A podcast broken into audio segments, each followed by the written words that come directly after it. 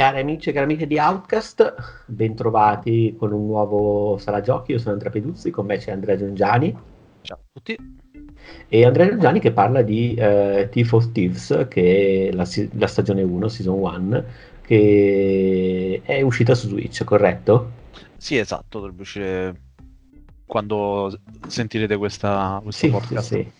Probabilmente sì, esattamente, perché è prevista il 12 novembre, noi stiamo registrando che è l'11, quindi esatto. immagino che è un uh, distribuito da Rival Games e ce ne, ce ne vuoi parlare tu direttamente? Sì, uh, in realtà speravo di avere più da dire su questo prodotto. Eh, tratto da quello che so da una serie di graphic novels che non ho letto, quindi questo forse mi ha penalizzato un pochino.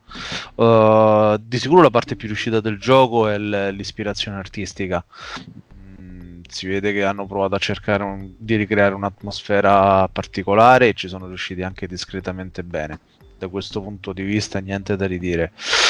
I, in realtà anche le loro idee dal punto di vista del gameplay sono parecchio interessanti. L'impressione principale che ho avuto giocandoci è che fosse una sorta di, tra virgolette, Hitman Pacifico.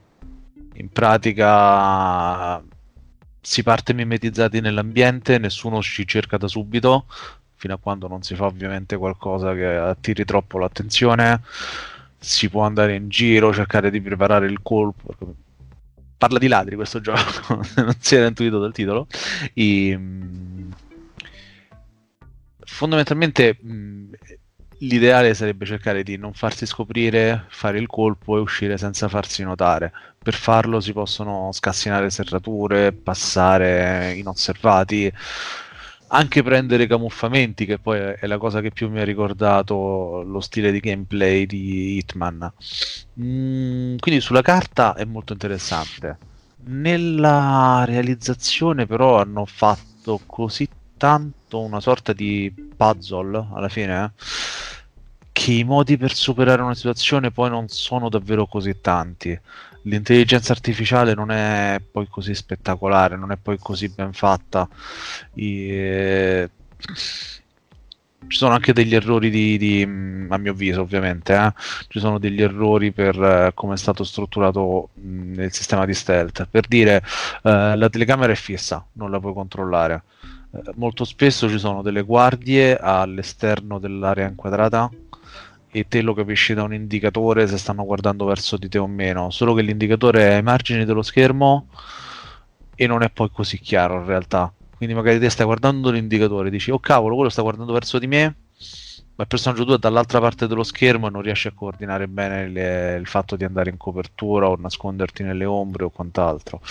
E a volte i personaggi si comportano in maniera poco coerente con se stessa, nel senso magari una volta una guardia prende, arriva e ti prende a destri, la volta successiva che idealmente è la stessa, eh, ti guarda, ti viene addosso, poi si ferma, mh, mm, non mi ha convinto del tutto.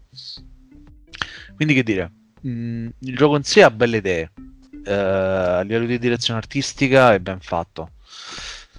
E anche le idee ci sono e meritano tutte quante. Tipicamente sei questa ladra uh, che fa parte di un uh, gruppo con altri ladri che deve fare dei colpi non sempre facilissimi. I, mh, mm, però lì dove potevano creare una sorta di sandbox in cui divertirti davvero a fare qualcosa hanno messo troppe limitazioni e il sistema di gioco non ti permette di fare davvero tutto quello che avresti dovuto poter fare sulla base di quello che hanno creato.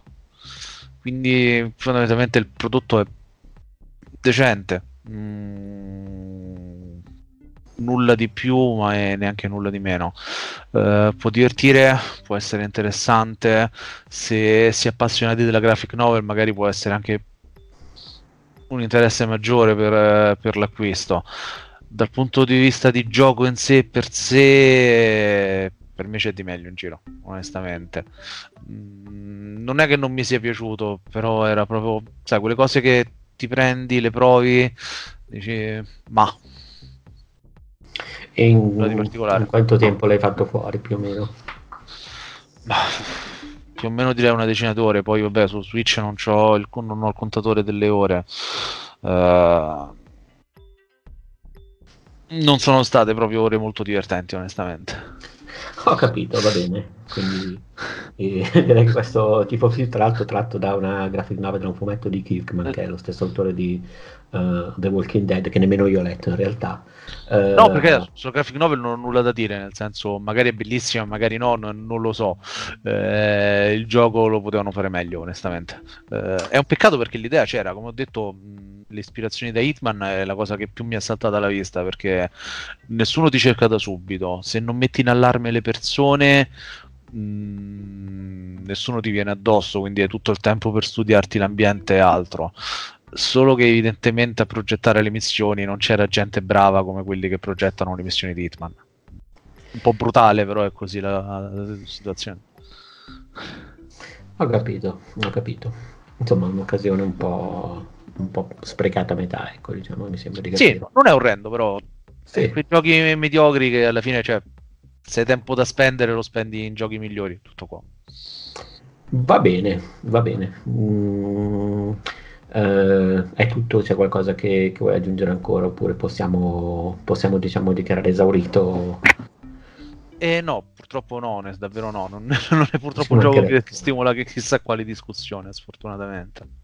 Va bene, allora grazie mille eh, Andrea, grazie a tutti per aver ascoltato anche questo Sala Giochi. Eh, alla prossima e ciao. Ciao a tutti.